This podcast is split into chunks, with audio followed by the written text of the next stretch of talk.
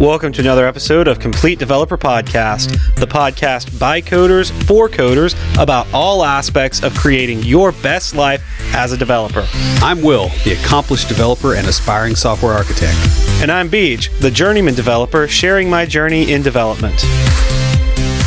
Complete Developer Podcast is supported by listeners like you. We are now on Patreon at www.patreon.com/Complete Developer Podcast. We live in a society where people are praised for being clever, whether it is in finding better ways to do things, simply being witty. Being clever is lauded in our society. However, sometimes people are a little too clever and edge into behavior that borders on the unethical. Dark UI patterns are an example of this in the web space. Dark patterns are often used to get users to do things that they didn't intend to do through deceptive and nefarious ways. In this episode, we're going to discuss some dark patterns you should be avoiding if you are building websites. But before we get started, Will, what nefarious things have you been fighting this week? I have been fighting Kindle Direct Publishing. And losing badly. So I published my book on LeanPub Thanksgiving morning. So you can go out and look for that. It's a developer's guide to surviving whiteboard interviews. And there will be a link on the website soon. Yeah, and we'll probably that link will probably include like a coupon code or whatever so that you're not actually paying the full price. Yeah, because we're nice like that. Yeah. We have to do that. So like if you go to our site, it'll probably be like on the landing page and it'll just be there. We're kind of slackers, Gen X. So that's how we are. So I got the whole thing done and then I was like, hey, let's put it on Amazon. And it turns out that Amazon's little editor dealy-hoo doesn't really work all that well. Dealy-hoo, that's a technical term. That is. It's the part of the donkey facing south when it's headed north. So it isn't up there yet. Like I've got it on Amazon as far as the digital version, but the print version, I'm having a lot of difficulty. I'm going to pay somebody else to fight with Amazon's tool. So that's what I've been doing this week. Well, we're recording this the week after Thanksgiving, and this just happens to be our off year in my family, as in we trade off between Thanksgiving and Christmas Day, who goes where. So, both my sisters were at their in-laws. Not having in-laws, I was not at mine. It's cheaper at Christmas, though. Very, very true. The past few off years, I've gone up to my sister's in Cleveland. But since I'm moving this weekend, I decided to stay down here. And I didn't have anywhere to go because my mom was taking care of my aunt who had surgery. And so, you didn't tell your best friend that I'm not going anywhere for Thanksgiving. Where should I go? So that he could say, oh, come to my parents' house and eat all the extra food so that they're not like begging him to take it home. Well, yeah. Mind you, we found out my aunt was going to be having, like my aunt found out she was having surgery a week before. So yeah, it wasn't. But you could have told me on Thanksgiving morning and come down. I could have. I just didn't even think about it. I was like, I'm just going to go do this. And anyways, I ended up over at a local pub here in Bellevue called Alley Pub. And they had sort of a Thanksgiving special. It was really cool. The staff and some regulars brought in sort of a potluck of Thanksgiving dishes. It was free, but there was a rule. There was only rule there.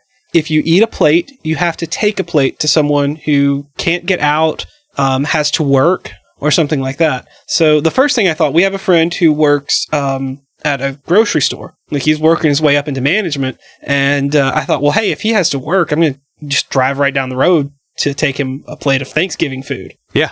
For lunch. And so I texted him. He's like, no, I actually have the day off. It's really awesome. It's like, great, man. Cool. So I ended up taking a plate to my mom, but it was really cool. I really liked what they were doing and just want to kind of like podcast applaud them. Yeah. It's pretty cool. So then on my way home from the pub, I noticed a line for the GameStop that's in the shopping complex next to it. It was around 2:45, and I looked it up on my phone. I was like, well, there's about 10 or 15 people out there. I wonder how long they're going to be waiting. Now, mind you, I wasn't thinking about going in there. I was on that side of the complex because I wanted to go to the liquor store, but they were closed. So when I looked it up on my phone, I was like, oh, they open at 3 in 15 minutes. Wonder what sales they got going on. So rather than look that up on my phone, I just got out and went and start talking to people in the line, realized that I could get a Nintendo Switch with Mario Kart and another game for about the cost of an Xbox One S. Well, mind you, I don't know if you guys remember this, but when I got promoted, I decided that the extra I made that first month after the promotion, I was going to use to buy an Xbox One, and then changed my mind and said, you know what, I'm going to save up a little bit and buy a Nintendo Switch. So guess what? I now have a Nintendo Switch with Mario Kart and Zelda Breath of the Wild. That game is so addictive. No joke, y'all. It's hard to tell how long I've been playing it. It's been a long time since I've really gotten into a game.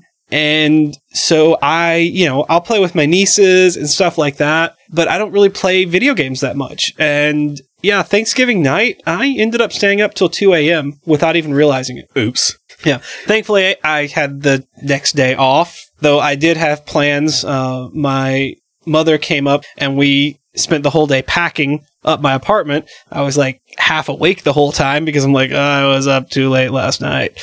Yeah. Though, honestly, as soon as my mom left, I started playing the Switch again. Of course you did. I actually had to... It's hard. So I actually ended up turning on the parental controls just so that I could get the warnings of, hey, you've been playing for 2 hours.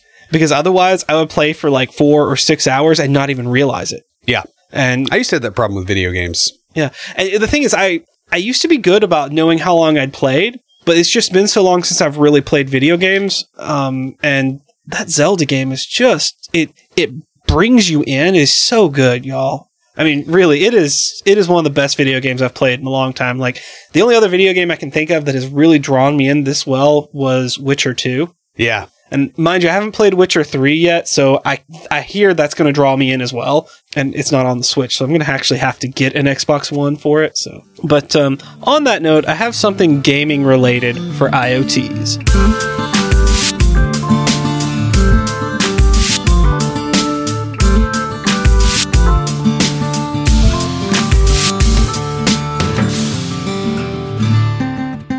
One of the more annoying things about modern gaming systems is they assume you have constant internet access. And one of the things I like about the Nintendo Switch is it does not make that assumption because it's designed to be portable and a console.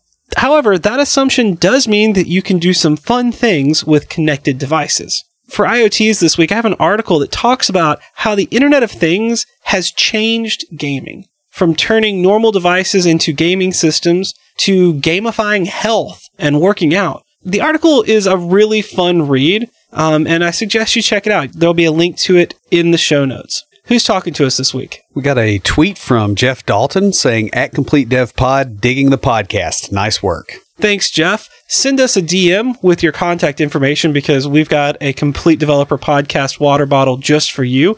And guys, if you'd like your very own Complete Developer water bottle, leave us a review in iTunes or comment on the website or any of our social media. We post all our episodes to Google Plus, Facebook, Twitter, and LinkedIn. We're also on Instagram and Tumblr. Check us out each week on Facebook and Twitter Live, where we talk about what's going on in the tech world and answer listener questions. Or you can join the conversation anytime via Slack by going to slack.completedevelopernetwork.com. From whatis.techtarget.com, a dark pattern is an element of manipulative interface designed to trick the user into taking actions that they might not have done freely. In other words, it's the gaining of consent by deception. Besides being sketchy, some of these are already illegal in some jurisdictions, and more of them are going to become illegal over time. Dark patterns are everywhere on the web.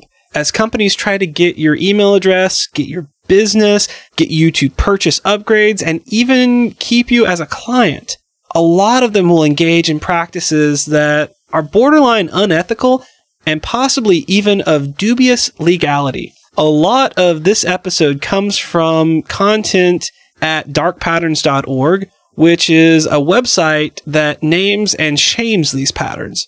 It's really a useful study in development ethics and in correctly obtaining consent from your users before undertaking an action. Now, there's another side to these unethical patterns. In addition to being deceptive and eroding trust, these patterns may well get you into legal trouble someday, including after the fact, class action type lawsuits. While prosecutions and lawsuits haven't really struck this sort of behavior on the web as much as they should have, it's probably only a matter of time.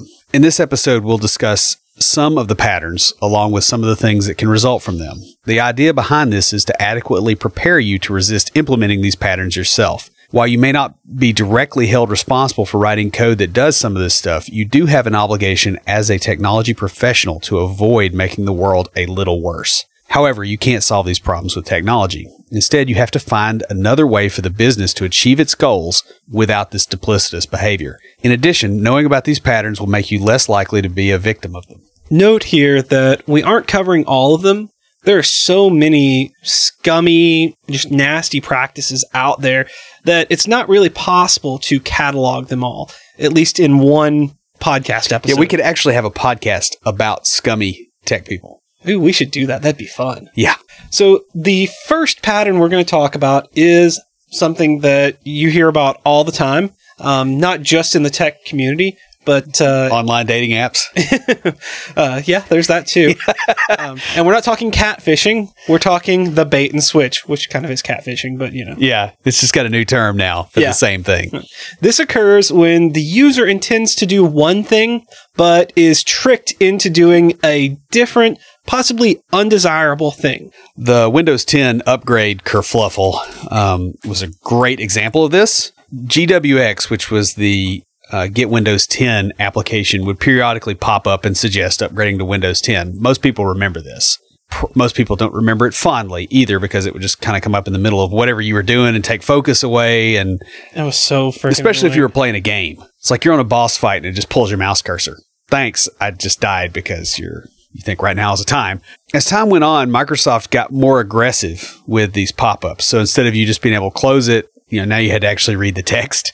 This eventually culminated with the company making the close button in the upper right-hand corner of the screen mean upgrade now instead of go away, which was a complete break from the way that, like Windows works. Yeah. They changed what it was going to do. It resulted in a bunch of problems, lost data, and just a major inconvenience. Yeah, I think that's the one that lady, I think there's a lady like in San Francisco or somewhere that sued Microsoft in small claims court and got like 10 grand out of them because she shut their business. They killed her business for 3 or 4 days. Yeah, it's a lot of money. Yeah, it seems like it was like Valentine's Day. It was some day that, or Mother's Day, yeah, and it hit them at a real bad time. She had, it was either a bakery or a flower shop. I can't remember. I think it was a flower shop. Yeah, right? It was a flower shop on that one. And I think there was a bakery later with something similar. Other examples, PayPal has done similar things by showing the continue button first and then loading the credit button in exactly the same place. This causes people to click on the wrong one. Yeah, so what you do there is you have the button that comes up and it lazy loads the other one. And so it moves the one you're about to click on, and you click on the one that means the opposite of what you're trying to click on. That is so annoying when that happens. And a lot of times that happens inadvertently. Yeah. I mean, it is weird, though, that one of them was fixed and the other one was late. Yeah. It was like an image or something that was slow to load. Now, it could be unintentional, but the thing with the dark pattern is it's one of those shady kind of cowardly things that people do where it's like, I've got plausible deniability. They probably won't catch me or they'll give me the benefit of the doubt. Yeah, that's very true. So instead of this, be honest and don't try to trick users by breaking their expectations. Yeah. So if your user interface usually has certain user interface metaphors, keep those. Now, I will say this, one thing that could cause this, like one actual oops instead of nefarious, would be you bring in someone new and they come in and they don't know the way the system is, and they don't take the time to go look. Right. And then they break everything with brand new code, which if you had upgraded to Windows 10, you would also experience that. Well, yeah. I'm sorry. The early bits were a little bit rough. Realistically, if you're going to try to get something from users or from just people in general, you need to give them something first. a free forced upgrade to an operating system with extensive telemetry and forced updates is only a give in the same sense that someone gives you the flu. It's not a gift. Yeah. No. You need to go, hey, look, you upgrade to this and, you were on home and we're going to give you pro and, a free, 1 year of office. Like, give them something to convince them to upgrade. Don't try to trick them. Mm-hmm. Because then you can get them hooked on Office too. Once you're hooked on Office? No. Once you're hooked on Office, you're cussing Excel all the time and Word. So next is confirm shaming. Yes, and we need a pop-up on our website that does this. This is the act of guilt-tripping a user into opting into something like an email newsletter. Can you tell that Will writes the newsletter? Yeah, which I haven't written one in a little bit. I'm going to get back to it, but I got to change things. So this would be like you pop up a pop-up that says, hey, sign up for the Complete Developer newsletter. And that's, one button. And then the other button is no, I'd rather go kick a puppy. It's like you feel like a jerk if you don't sign up, but you don't want to sign up. Or maybe you do. I don't have a problem clicking that button because I'm like, nope, I'm not going to do it. And I'm mad at you for popping. I don't like pop-ups, man. Yeah, I don't either. Typically in this outline, we would give other examples. However, I'm going to tell you that you see other examples everywhere. Like if you're not seeing this all the time, you're not on the web. Yeah. Instead of this, a simple no or no thank you. Yeah, or not right now. Not right now is a great one. Yeah, and that's totally fine. Now, maybe the conversion rate's a little bit lower, but you're not insulting your users. There's actually a lower value. If you get people to sign up for your list and they're not enthusiastic, they don't open your emails or they mark them as spam, and that hits your deliverability. If your list is big enough, you're paying.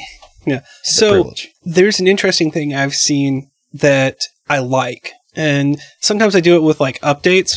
But I've also seen it with some pop-ups, and like it's pop-ups on apps that are asking you to go rate them. Yeah.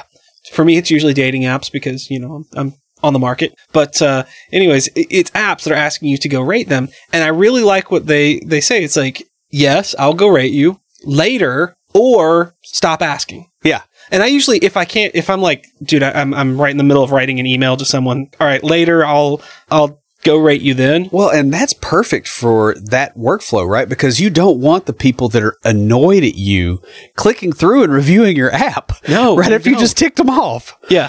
And they'll do. There's companies that'll do that. They think that workflow is reasonable. I mean, the thing is, this is another case where you want to give something to get something. I think something like this is something you see in a startup run. Like, this sounds like something you and I would have done in our 20s, our early 20s in college. 23 or 24. Yeah. That was like our peak of, I'm an obnoxious jerk and I don't care what everybody else thinks. Yeah. Where we would have thought it was funny. Yeah. And I think that's what it is. It's the people that do this think it's, the people looking at it will laugh. Yeah. And it's like, no, that may be other 23, 24-year-olds down but to like 12-year-olds. But they don't have any money. Yeah.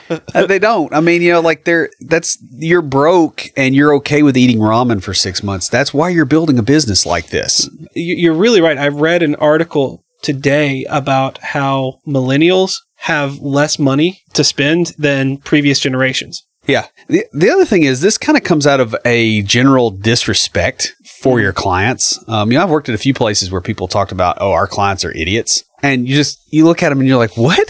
Why would you say that? Even if you think they are, you don't ever verbalize that. No, you really don't. It becomes a habit and it becomes a thing that you're allowing yourself to think instead of approaching these people with respect. You're trying to get money out of. So the next one is disguised advertisements. And this is an advertisement that masquerades as other types of content. Note that this is a little bit different than, the common practice of like having an affiliate link. Mm-hmm. A better example is stuff like a next button in an ad placed right at the bottom of a multi-part article that goes somewhere else. Will and I like to debate, so we got into a back and forth about a link that I had followed on Facebook to a white paper. Yes. And you thought I was trash talking white papers when I was actually trash talking the place that said this is an article. It was misleading. Yeah. And what it turned out was that the person who posted that was not associated with the company that wrote it. Yeah. I remember that discussion. Yeah. It's like, man, he's angry. That's what this makes me think of is, this misleading, I've got to sign up for your service to get the information that you promised me. Yeah. And Medium does this. course, you just delete your cookies and then you're back where you were. Yeah. But yeah, that's really annoying. I mean, I get it to some degree because they want to monetize. And, you know, and sometimes the other thing you'll see too is articles that discuss a concept and, you know, they give you really good information there and they go, and here's how we do it in our tool. And this is how that works. I think that's okay. Oh yeah. That's because you led with value. Right. Well, that's, in a way, what we're doing with this podcast. Yeah, it's just we're not making any money yet. Well, we haven't built the product yet. Yeah. We're still working on that. But as we start publishing books and other for sale material, we're not going to stop the podcast. Right. And we're not going to do the thing where we publish an episode and we like make a 2-minute teaser and go, you have to really pay to subscribe to get this, because that's obnoxious. Oh, yeah. I know exactly the one you're thinking of. Yeah. I stopped following them. I was going to join their network before that happened. And that happened. I said, nope, you not only lost a listener, you lost a customer. Yeah. So, you know, ads are acceptable as long as they're obviously ads, and articles are acceptable. And it's even okay to kind of do a plug for your stuff you're selling, as long as you're providing value that's like, hey, this person could learn from this and they could use your competitor. When people feel like they can go do that, they're more likely to buy from you anyway. And another thing that is really good is having, like, you could put ads for upgrades in things like, all right, here's in how-to things for your product. So if you have like a free version, you have like, here's how to do something, you know, and then at the bottom of that, here's, you know, an ad or sort of closing out with a sales pitch. Yeah. And that I'm okay with too, because, you know, I know if I'm going to their site that, all right, they're going to try to get me to upgrade. That is natural. It's when it looks like one thing. It's the overly attached girlfriend of digital advertising. Really, it is what it is. It's like, you can't leave me. Mm-hmm. You know, it's creepy. So some other examples, this kind of stuff happens on software download sites where advertisements will show up that have fake download buttons that lead to another site. So they target their ads where it goes on like SourceForge and it has a download button. And so you go to a software download and there it is. And you click and now you go to a malware site and you just got nailed. Yeah. So here's my question. Who do you blame for that? Because very likely SourceForge is outsourcing their ads. Right. With the ad networks. And this is why people use ad blockers because a lot of the bad behavior on the web, you know, it happens because there is not a chain of custody on all the content coming up to your screen. Right. You know, that's actually monitored. It's like, oh yeah, I have this respectable site, but they've got an ad network. And, you know, it turns out that this guy who should be in prison is kind of running the thing. Mm-hmm. You know, it's kind of like NPM right now. Yeah. I have stopped using places that have ad blocker blockers. Yeah, I open them up in the Chrome browser and I kill it. I'm a little bit more like, yeah, you know what? No, we're not doing this. Yeah, I don't. I'm not even that nice. Now you've made it a challenge. I will see how you implemented it. Like, you could have just made me go away. Yeah. But no. Another good example is where a site is giving product reviews and sends the users to an affiliate link while not disclosing that they make money from sales. This will get you in trouble with the Federal Trade Commission in the U.S. This is actually illegal. Really? Yeah. So you got to watch that. I did not realize that you had to disclose that you were getting a kickback from the link. Yeah. You have to say, hey, this is an affiliate link. You know, and you know, honestly, you can just go, look, I'm going to be completely shameless. Here's the affiliate link if you want to click it. Well, that's what I would do anyways, because I would think, I wouldn't think anything nefarious about that. I just didn't know that was actually a law. Yeah. And the thing is people are more likely to click on that if you're up front. Yeah. Because they like your content and they're like, oh, shoot, I'll give that guy some money. That's exactly why I would say this is an affiliate. Yeah, and I did that too. You know, there was a free course on internet marketing, which I mentioned a while back. Mm-hmm. You know, I went through the dude's course, and you know, like, he was asking for money to keep the thing going, and I donated money. Mm-hmm. You know, like, you know, if you're, and that's what things like Patreon are for. Which, by the way, you know, you can check out our Patreon and help us fund the podcast. Shameless plug. Wow. So let's talk about what to do instead. And the first thing, again, is try to actually be honest. If somebody got good information from your website, you don't have to deceive them to make money. You already provided value. Mm-hmm. Well, think about it this way. How many of y'all listening get a lot out of the podcast? Just think about that. And now, how many of you guys would pay to get more information like an in-depth thing that is beyond what we offer on the podcast. Yeah. Or if we said, hey, this is really good, you take our advice and you'd use the affiliate link. Yeah. Like, I don't think we would have a problem getting people to do that if they were already in the market for something, you know, it's because we're just, honestly, I follow people's affiliate links. When, yeah. I've got a few people that I'll send an email to and go, hey, I'm in the market for this thing. Do you have an affiliate link? Like Sonmiz. I do that with the guys over at Coding Blocks. Yeah. Because I know that when they suggest, they've suggested 2 or 3 books that I've bought. Yep. And I go to their website rather than just going to Amazon on my phone and getting it. I go to their website to follow their link just because I'm like, well, I never would have heard of this, or, you know, I probably wouldn't have heard of it had it not been for them. But also, you know, they make a really great show and I want to give them a little kickback for it. Yeah. I mean, that's the thing. You know, hidden advertisements really are corrosive to trust. Right. And there's no need of it. Like, if you've built trust, you're there. Mm-hmm. If you haven't built trust, that's a thing you need to fix. So next is forced continuity. Yeah. So this occurs when you have to enter a credit card number to try software out and you're silently charged when the trial period ends. Now, I'm in the kind of startup type space, like as far as people I talk to, and this has gotten to be very common. And the reason they do this is they go, hey, I'm going to ask for a credit card number first because it gets all the tire kickers out. Like the people that are like, oh yeah, I'm going to download your software and get on your email list and then not use it and try it out. I'm never going to convert, you know, because they're possibly having to allocate server resources. They're doing all kinds of planning and stuff. And then they have this really crazy churn rate that looks like they lost 75% of their clients.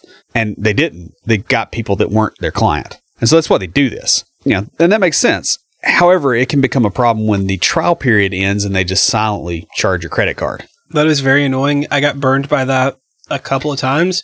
Microsoft Azure. Yeah, well, that and... They burned me every month for like 6 months. Yeah, I got burned by that a couple of times. So did you with Azure and other things, but I won't give them a credit card for something free. Actually, that is something I have seen on a couple of websites where they're like, yeah, it's free trial and you don't even have to give us your credit card number. Yeah. And that's a marketing proposition. That marketing. Honestly, guys, if you're doing that, you just like jumped up a notch in my book. I would say if they're business to consumer and they're doing that like that's a good approach because, you know, regular people. Now if it's business to business and it's business software that I'm checking out. Yeah. Because I also want them to know I'm serious. So when I call and go, hey, I have a problem. Yeah. You know, it's like, look, this dude entered a credit card number.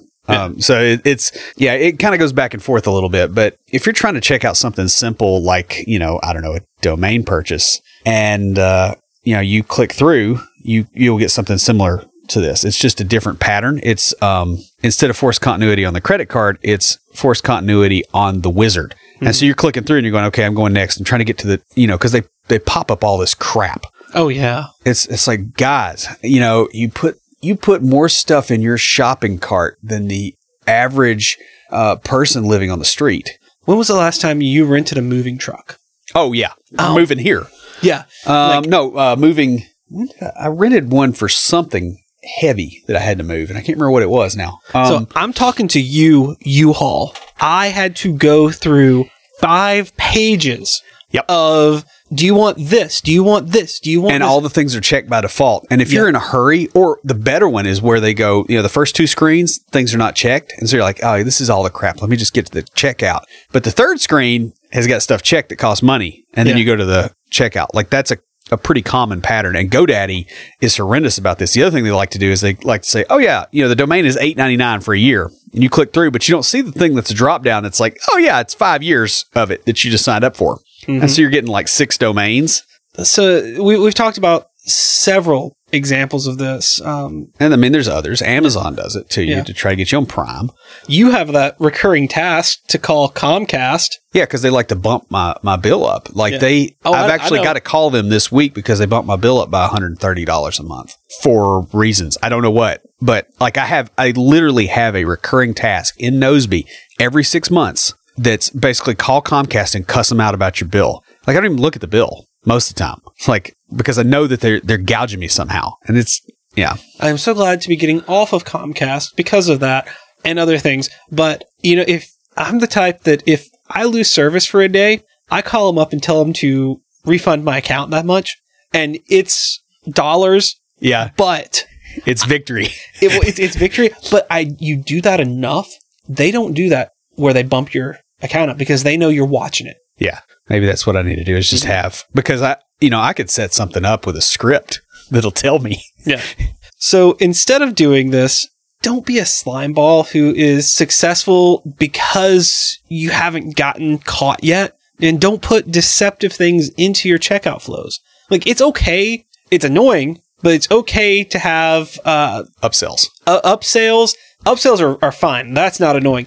It's the stuff at the checkout line, the impulse shopping that is really annoying. So with what I was talking about, U-Haul, after initially ordering it online, I refused to go through their online portal again. So I call them, and that way when they start to do their upsell, I start talking about stuff completely random.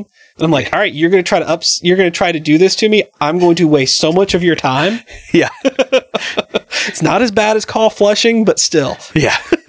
So speaking of friendly things, the next pattern is friend spam. And that's where a site asks you for email or social media permission under a pretense and then abuses your trust to spam your friends. You know, a lot of places are starting to post, we don't do anything with the information. Yeah, then why do you collect it? Well, it's so you have access to it. Oh, it's like open auth type stuff. Okay. It's pretty common for companies in two-sided markets or having a social component to do this, usually because they need to fund revenue growth quickly to satisfy investors. That's a really common pattern because they want stuff to go viral, because they can't make it on, just their growth rate from ads.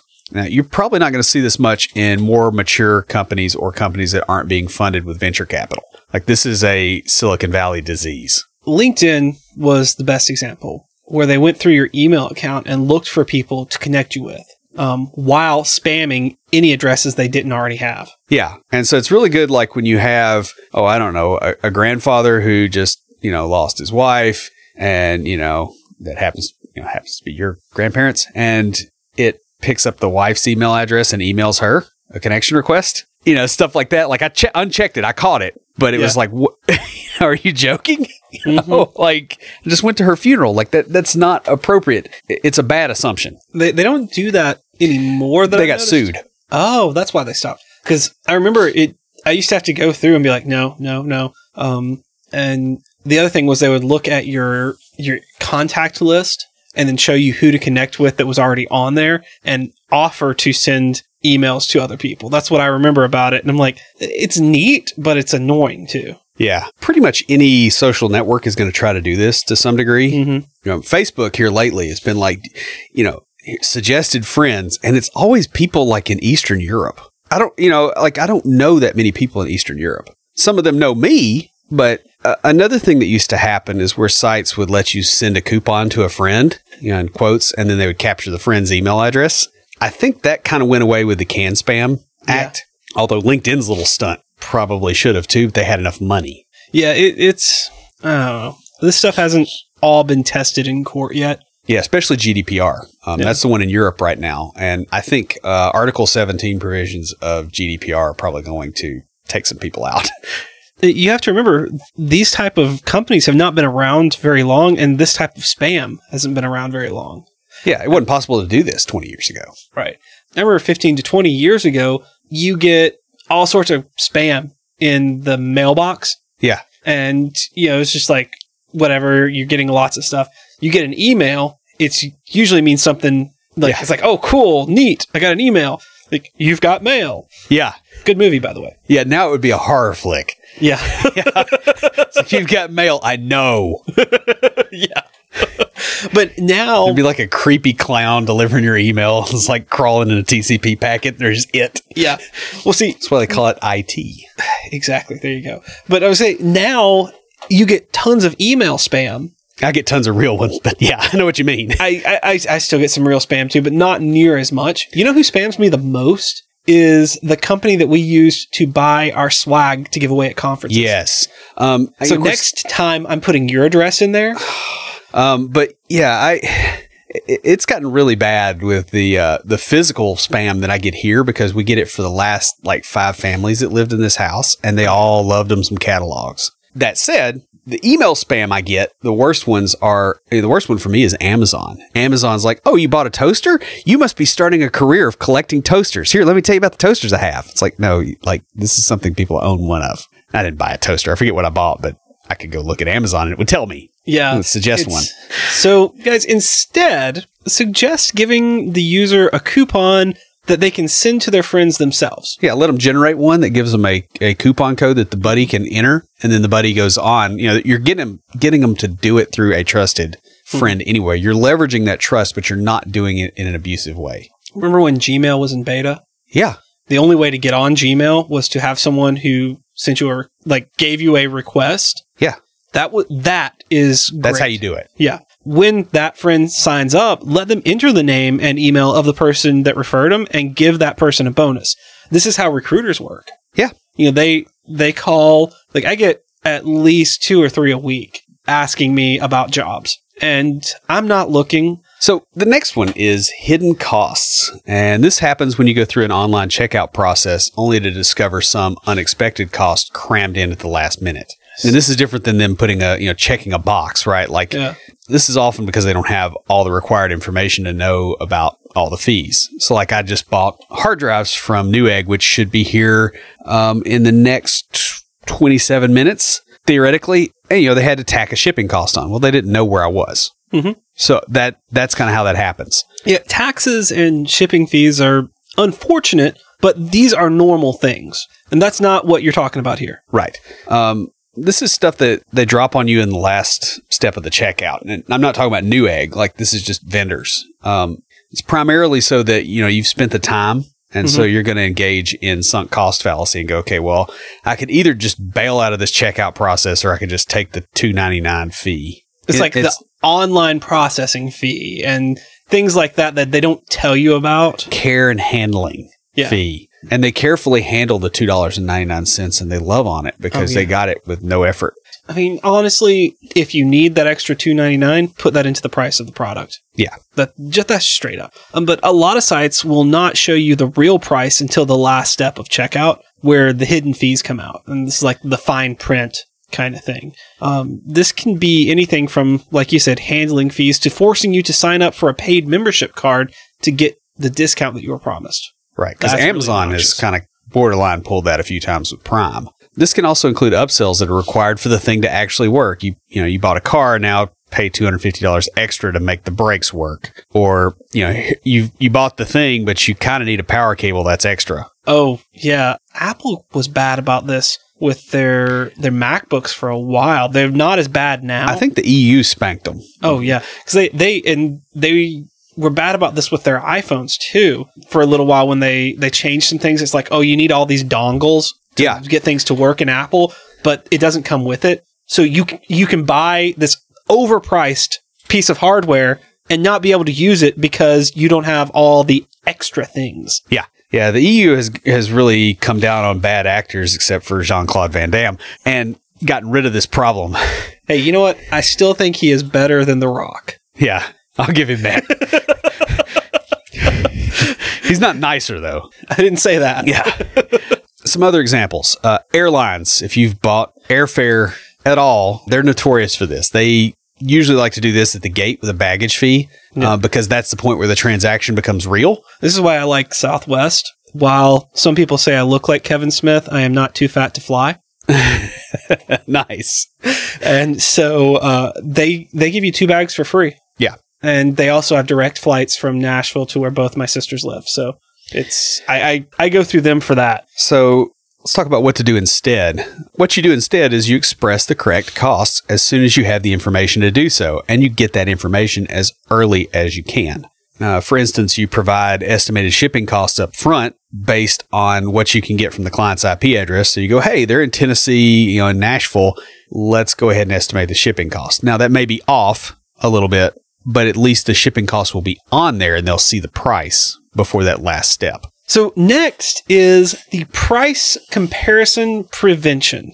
And this is where the retailer makes it hard to compare item prices and features, keeping you from making an informed decision. Kind of the opposite of what Amazon has done, because they make it really easy for you to look up a product when you're standing in the store. Yeah. You know, that's a big part of their business model. But with this, like, if you don't have a basis for comparing, it can be really easy to make a less optimal choice. Yeah, it even makes it easier to trick you into a bad choice, which is, you know, kind of the point. Another trick is to change the prices based on how long you've been on the site. Yeah, or where you came from. That's true. That kind of stuff. You know, they can detect, you know, like Google searches, for instance, and they're like, oh, hey, they're targeting this keyword. Let's change the price by this much. And then you go and you search again for something else, and you're not getting apples to apples comparisons. Right. A good example of this would be using different and not easily converted units on similar items. So, like, let's say you're buying onions for some reason. One of them sells. I would never do that. Yeah, you would never do that. But I, on the other hand, can go through a Costco-sized bag of onions in a week. Like, it's ridiculous. I would die. Literally. Yeah, you would. You totally would. Like, you would die and your ghost would haunt an onion field somewhere. But for the rest of us, let's say you're buying onions, right? One guy over here sells them in bushels. He's selling them units of volume. Dude over here selling them by weight. Dude over here selling them by individual units. How do you compare prices? You got to find something that's like, well, you know, if I've got Vidalia onions, how many of those are in a bushel, right? How much does a bushel weigh? Yeah, you're having like farmers market conversations. Like, so I'm thinking of fractions with like the finding the common denominator. But now you, instead of two fractions, you just given me three fractions with that. I remember doing that math in high school. And you can do this to people even just switching between metric units and American units. Oh, yeah. I mean, like, you don't have to switch between volume and mass. You know, it doesn't really, even if it's a simple comparison, it's just enough to make somebody not do it. Since I'm moving, I've been looking at some of the gyms in the area. And one thing I like to do is I like to talk about, like, all right, do you guys have kettlebells? Oh, well, what weights do you have? Because I've got these weights. And I say them in kilograms. One, because that's kind of the way I was taught kettlebells. But also, it tells me how, like, all right, these guys know their kettlebell stuff, or they've just got them because they're popular. Yeah. You know, which means they have like 15 pounders as the top. Yeah. So I'm using the same kind of thing on like in a different way. Yeah. There's some other examples. This, you know, like if you add bonuses of unknown value to all the items, now people can't compare the set. That's one trick. Or doing something like charging by the number of users in one price tier and then charging by data volume or some other measurement in another pricing tier. That actually happens with a lot of startups that just don't know what they're doing. It sounds like they had one thing and then they added another pricing tier and didn't. Or they removed one or yeah. Yeah. It's that sounds like more of an oops than a we're trying to trick you. Yeah. But you'll still get tricked. Yeah. That's the thing to watch out for. Yeah. So instead of this, you need to base your price on consistent units. Not only is it less confusing, but it helps consumers purchase faster rather than wasting time. Yeah, the longer they waste, the less likely they are to check out. What this makes me think of in the right way to do it is they have areas in this one big shop where different people have their wares, but they have one place to check out and buy them. Right. You know, and that one place determines, all right, who do I give the money to? But that allows you to have a centralized point of reference. And that's what it's making me think of by having like consistent units. It's all in the American dollar because we're in America, but you know, it's comparable like that. Base price is on something that actually costs the company money. Not only is this a good way of making sure you're making a profit, but it makes it easier to adjust prices when the company's cost changes. Yeah, so like if you're basing price on number of users, but your company's biggest expense is bandwidth, and your bandwidth prices go up, how do you adjust the plans you already have? So the next one is privacy zuckering, and this goes off of Zuckerberg's name, right? Mm-hmm. Like he gets his noun verbed. That sounded unusually dirty. So. This practice is one where a vendor puts a clause in their terms of service that lets them share data they collect with third parties, aka Facebook does this. Mm-hmm. Once you've been zucked, data brokers can combine your data from one site with data from another and learn a lot about you. So they can cross-compare your Twitter profile with your Facebook profile or your Amazon profile with your Facebook profile. Mm-hmm. Go ahead and pull your data out of Facebook and have a look at it if you want to kind of clench up a little bit. Do you remember telling them all that stuff? Because they will have stuff that you didn't tell them you hadn't talked about on the site, but they got it from somewhere else. Right. They inferred it from conversations, including private ones. Like, I never said anything about having a Switch on Facebook. There was an incident with Target a few years ago. I remember this. This was huge, where they sent a girl coupons for baby supplies. Yeah, I couldn't remember if it was a woman got the coupons and her husband didn't know, or she didn't know, or it was the daughter. No, it was a daughter. Okay. So they sent a girl coupons for baby supplies, and the girl was in high school, and her father saw them and got really upset because they just assumed that she was pregnant. That she was. And it ended up being that she was, Yeah, which I don't know how Target matched that. You know, that way, I guess, you know, what she was browsing in the store, but I think she didn't even know at that point. No, she did not know. So, I mean, like, your data is very powerful when it's out there and it's not in your control. It's pretty scary. We're going to actually talk about that in the end of the year episode a little bit. This didn't do as much damage as it could have. You know, it could have been, there's a lot of things that could be a lot worse. Yeah. You know, it could be, for instance, dude was overseas for the last 8 months and he gets home, and right as he gets home, he gets the pregnancy coupons for his wife. You know, that's a little more damaging. Mm-hmm. Not, you know, not by much.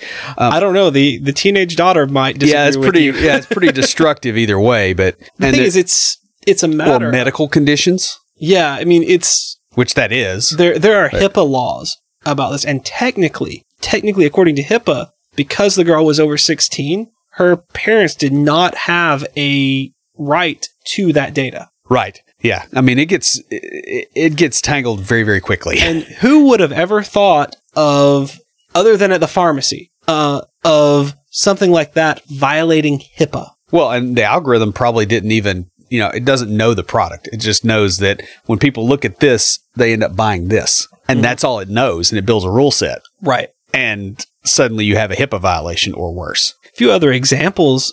Companies might say that they won't give your data out except within their organization for purposes of whatever you're interacting with them for. Then they buy another company that's a little less moral, or they get bought by a company. Yeah. And they make, you know, somebody becomes a subsidiary, and all of a sudden now the data can flow over there because, hey, it's part of the company. They signed up for this. The tricky thing is they change their terms of service. Yeah. And even if they don't change it in the legal document, you changed who's in your organization. This is sort of the same problem that has happened in the WordPress ecosystem with plugins. Somebody will build one, a bunch of people use it, and then they sell it to somebody else and inject malware. Yeah. So instead of this, be open to what data you collect. GDPR. Be minimalistic about it and allow users to delete their data. That is, I cannot emphasize that enough. The trick with that is if the business still requires some of it, you know, tax purposes can be a huge one. Tax purposes, regulation purposes, right? That kind of stuff. Because there's certain stuff you can buy online on Amazon. Like I could go to Amazon right now and buy the same materials that have been used in bombings. Yes. And, you know, like they're going to want to keep that to track it. Otherwise, you just do a takedown request and all of a sudden the trail is cold. So, you know, you can't do that. The other thing it gets you is on backups. You don't want to go in and touch backups of a user and say, oh, yeah, I'm going to go. They want their record deleted. Let me delete it from the backup from 6 months ago. The thing is, you don't use the backups when you're doing that. And what you should have is you just make a marker to say delete this record when you restore. Either you could do that, or you have your active data and then you have audit trails. Yeah. You don't mess with your audit trails, but you can remove it from active data. The next one is the Roach Motel. And that's a design that makes it easy for you to sign up and difficult to get out. If you remember the music services back when we were in college, you get the little flyer and it's like you get a CD for 99 cents instead of $20. Back when we had CD stores. This wasn't just a CD. It was you get 10. You pick from this list of like 50 and you can pick 10 of them for $10. Yeah. But then, once you do that, do you remember Pirates of the Caribbean, the first one? It's like the gold in there. Like, once you get it, you're on the ship. Yeah. And was that Columbia Records that did that? Yes. Yes. Oh, man. I feel like we're dating ourselves on this, which we are. A really good example of this is adding a paid service to your account whilst doing something else and then requiring a printed form to cancel if the user discovers it later and wants to opt out. So you can sign up online, but to cancel is paper and a fax. Yeah. Yeah. Then this happens a lot. There's other examples too. You know, Facebook does this. You know, the premise is you can talk to your family. You know, I got a cousin in California that, you know, has come to like one family reunion and I'm in contact with him on Facebook, right? I can talk to those kind of people on there. However, if I don't want Facebook selling my private data to unscrupulous advertisers, oh yeah, they'll delete it, but they're going to waste several dozen hours of my life to do it. Like it's really hard to get rid of a Facebook account. So what you do is you actually just put bad data in there and you just kind of poison the well. But I'm not surprised you do that because that's exactly what I would do if I were in that situation. Yeah. It's just like, just leave the cantankerous rednecks alone. Come on. Just work with us. Comcast tried to pull this on me. Now, we've been beating on Comcast because they're awful people. Did we mention that? They tried to do this to me a few years ago. I had a business line here and I'd had it for a couple of years. Yeah. And, you know, there was a clause in there. Oh, if you cancel within a year, you have to pay a disconnect fee. Okay, well, it wasn't within a year. And they tried to hit me with a $1,000 fee. And I went round and round with them. And I finally filed a Federal Trade Commission report. And I filed a complaint. And and then I started calling the, just like I called the district attorney's office here. I mean, I lit their pilot light. They were, within 3 hours, they called me and said, this was a mistake. We will remove it from your bill. Yeah. I remember when that happened. Because I hit the roof on that one. You're kidding me? $1,000. And by the way, I still have a residential connection. Like, I'm still your customer. You're gouging me on TV instead of on internet. Yeah. I remember when you did that. It hasn't changed anything for you. Yeah. I'm still angry about it. So let's talk about what to do instead. Make it easy for people to get back out of your system. This is a nicer way to treat people. The other thing it does is it helps with customer acquisition and retention because people are more likely to sign up for something they can leave. You know, you don't move your luggage in at the Hotel California. You can check out anytime you like, but you can never leave. Right. Yeah. It also makes marketing cheaper because you're not marketing to a disengaged and hostile user base. Like those people, if they don't want to be in, they're gone. So the last one is trick questions. And this occurs when an option looks like it means one thing, but actually means something else. And this happens a lot when people are in a hurry. And this can be a bad design decision as easily as it could be intentional deception. Basically, they're taking advantage of you being in a rush to get you to make a bad decision. A good example would be having a checkbox for, yes, sign me up, right after a checkbox saying, don't sign me up.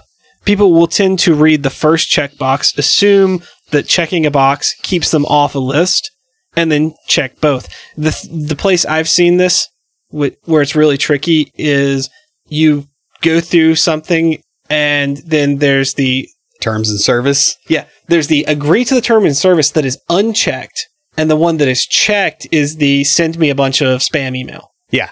It doesn't say that exactly, but you know. It's the sign me up to get email updates periodically, which is every day. Yeah, I know. Good grief.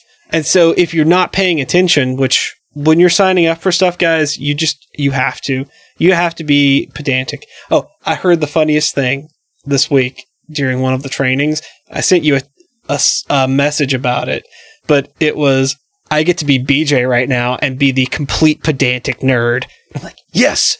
Yeah, yes, I am known for this. Yeah. Some other examples. People with newsletter pop-ups on their English-speaking websites have this problem. They'll end up reporting a high number of email signups from foreign countries like China, Russia, places where some people speak English, but maybe not really all that well. You know, they know enough to get on the site and mess around, but they're kind of inferring meaning. People read the pop-up and they think that they can't read further blog posts without signing up. You did this to yourself unintentionally by making your pop-up hard to get out of. They go, oh, I have to sign up. And they sign up. And then you get a whole bunch of email bounces.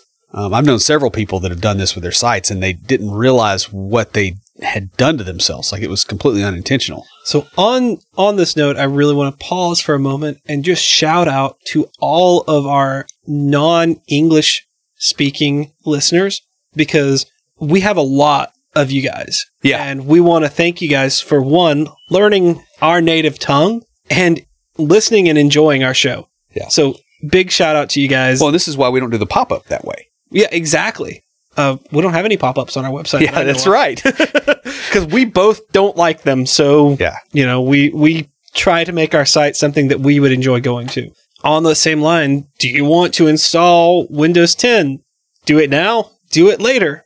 And you notice there's no other option for never. Yeah, like, you know, do I get an option that says load Windows 10 into a catapult and launch it into the sun? Mm-hmm. No, I would really like that.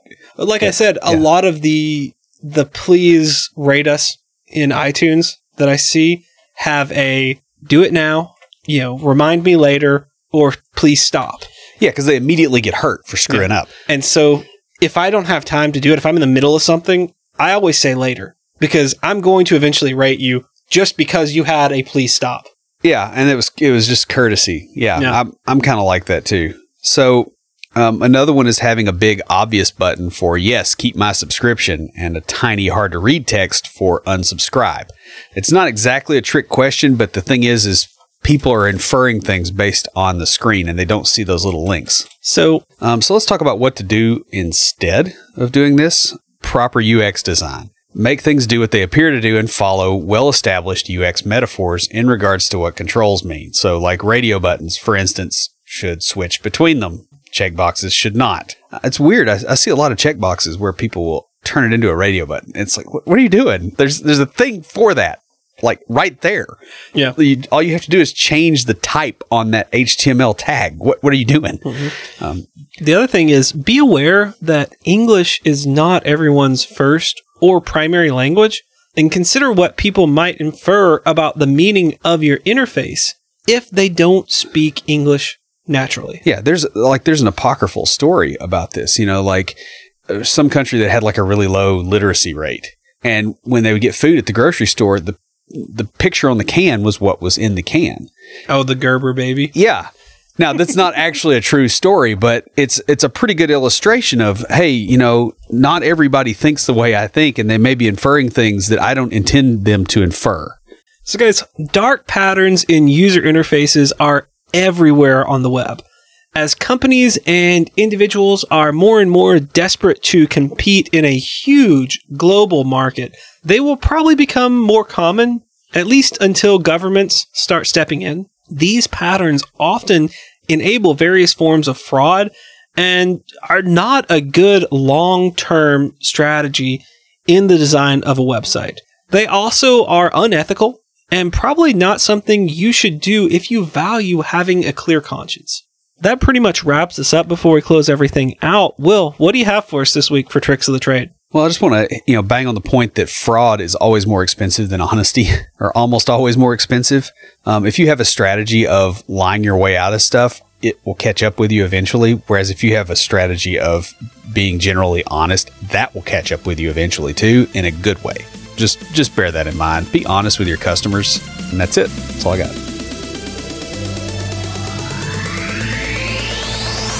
Stand by for Titanfall. If you have a question or comment, please email us at neckbeards@completedeveloperpodcast.com. Our theme music is an excerpt from Stand By for Titanfall by Pure Bells, available on SoundCloud and licensed through Creative Commons. The intro music for IoTs is Hillbilly Hip Hop by Jason Belcher. For references, show notes, and to sign up for weekly emails with extra tips and insights, be sure to check out the website at CompleteDeveloperPodcast.com. You can also follow us on Twitter at CompleteDevPod and like our page on Facebook to keep up with news about the show.